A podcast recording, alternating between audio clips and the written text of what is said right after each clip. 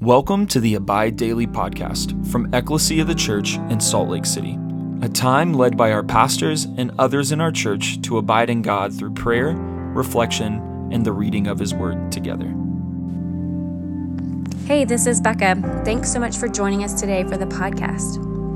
As we begin our time of prayer and reading today, let's start off by taking a moment to be still physically and to pause mentally and just be aware of God's presence with us.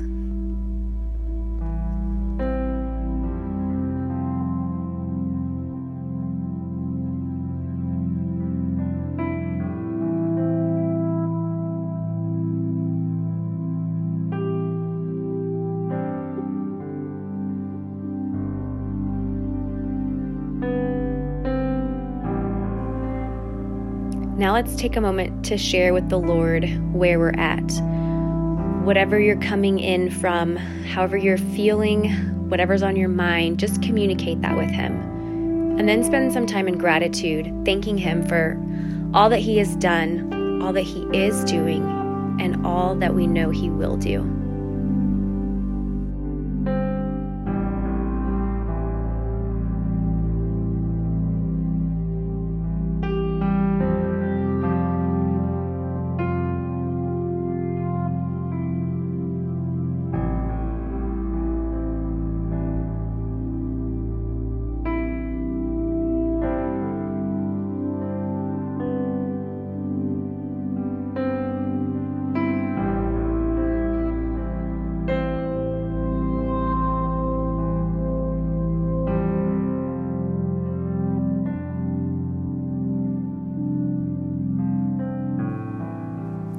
A prayer for peace. O God, the author of peace and lover of unity, to know you is eternal life, and to serve you is perfect freedom. Defend us, your humble servants, in all assaults of our enemies, that we, surely trusting in your defense, may not fear the power of any adversaries. Through the might of Jesus Christ our Lord. Amen.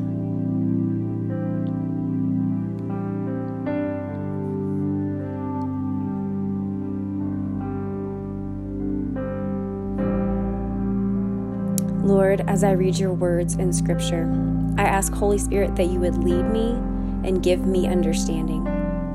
Lord, I ask that you would draw near and meet with me. Lead me into your kingdom today.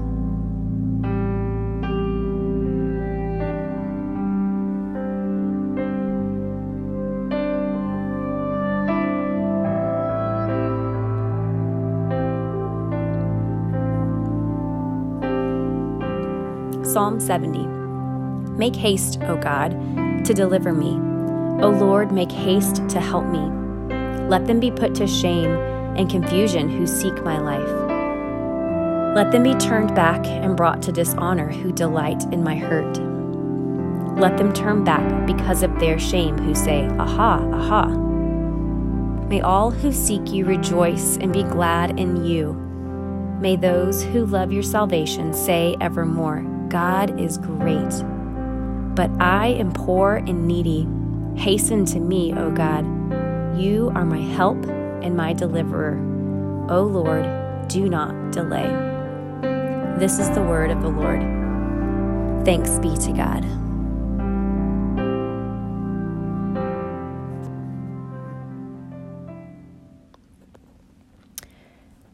What a great reminder for us today. Um, I really was encouraged by this psalm. And I think the verse that really stuck out to me was verse five. But I am poor and needy. Hasten to me, O God. You are my help, my deliverer. O Lord, do not delay. And I just sat here, and what really like stood out to me in terms of what, how can I look at this verse and this passage, was using a really simple tool that I've found to be so helpful as I read Scripture, just asking the four questions in any passage. Who is God? What has He done? Who am I? And what am I to do? Um, so I just really want to encourage you. I know sometimes um, we're not doing the podcast every single day, but on those days where you're just following the reading um, without listening to a quick uh, reflection on it, taking those four questions is just a really great and um, easy starting place that can then really just um, help you understand and be able to apply God's word. So who is God and what has he done? Um, I see here that he is a help and he's a deliverer. And what has he done? He has helped and delivered me, not only from my state of farness from him in my sin, by providing a way to him um, through Christ, but he helps and delivers me in my current troubles. He will help and deliver me, um, ultimately redeeming me to himself in the future. Um, who am I? In this verse, I see that I am poor and needy. And what am I to do in that state of poor and needy? To ask him for help. And this, like I said, was really encouraging, but also really convicting, because I had to ask the question, do I see myself as the scripture says I am? Do I see myself as poor and needy? Um, and do I act in this way? Do I ask him for help out of that um, position of, of being poor and needy? Or why don't I ask him for help?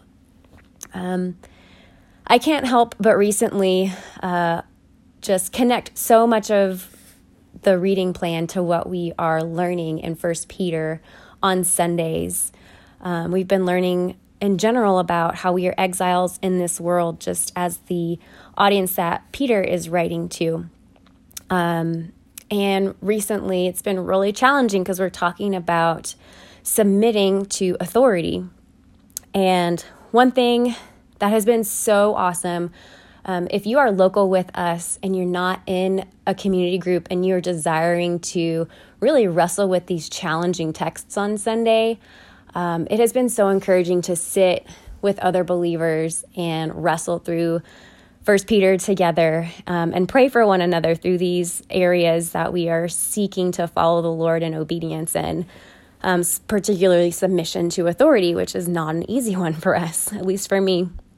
Um, and one thing that I've been really chewing on is just the word authority, and it can tend to have a negative connotation.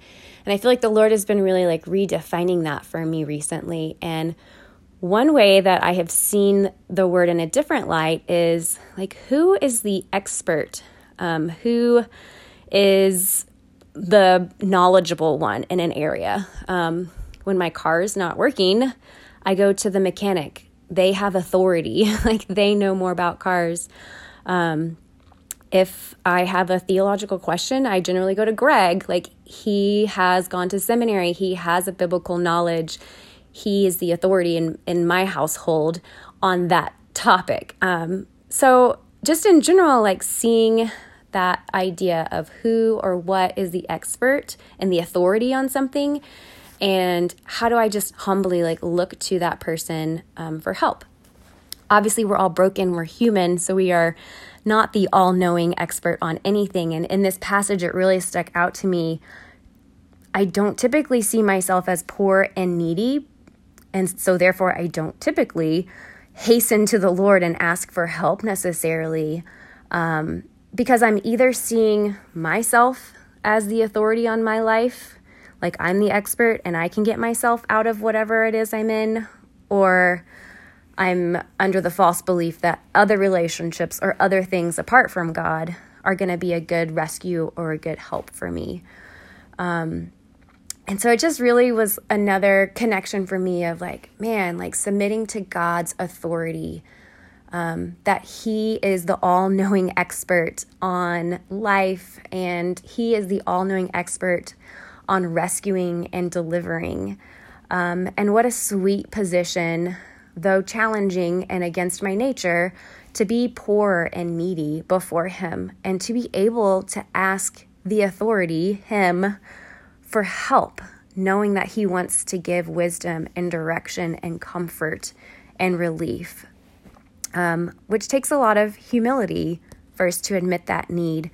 But I find like once I can get in that position, it's so relieving and comforting to sit um, and to just cry out to the Lord and ask him to hasten to help me.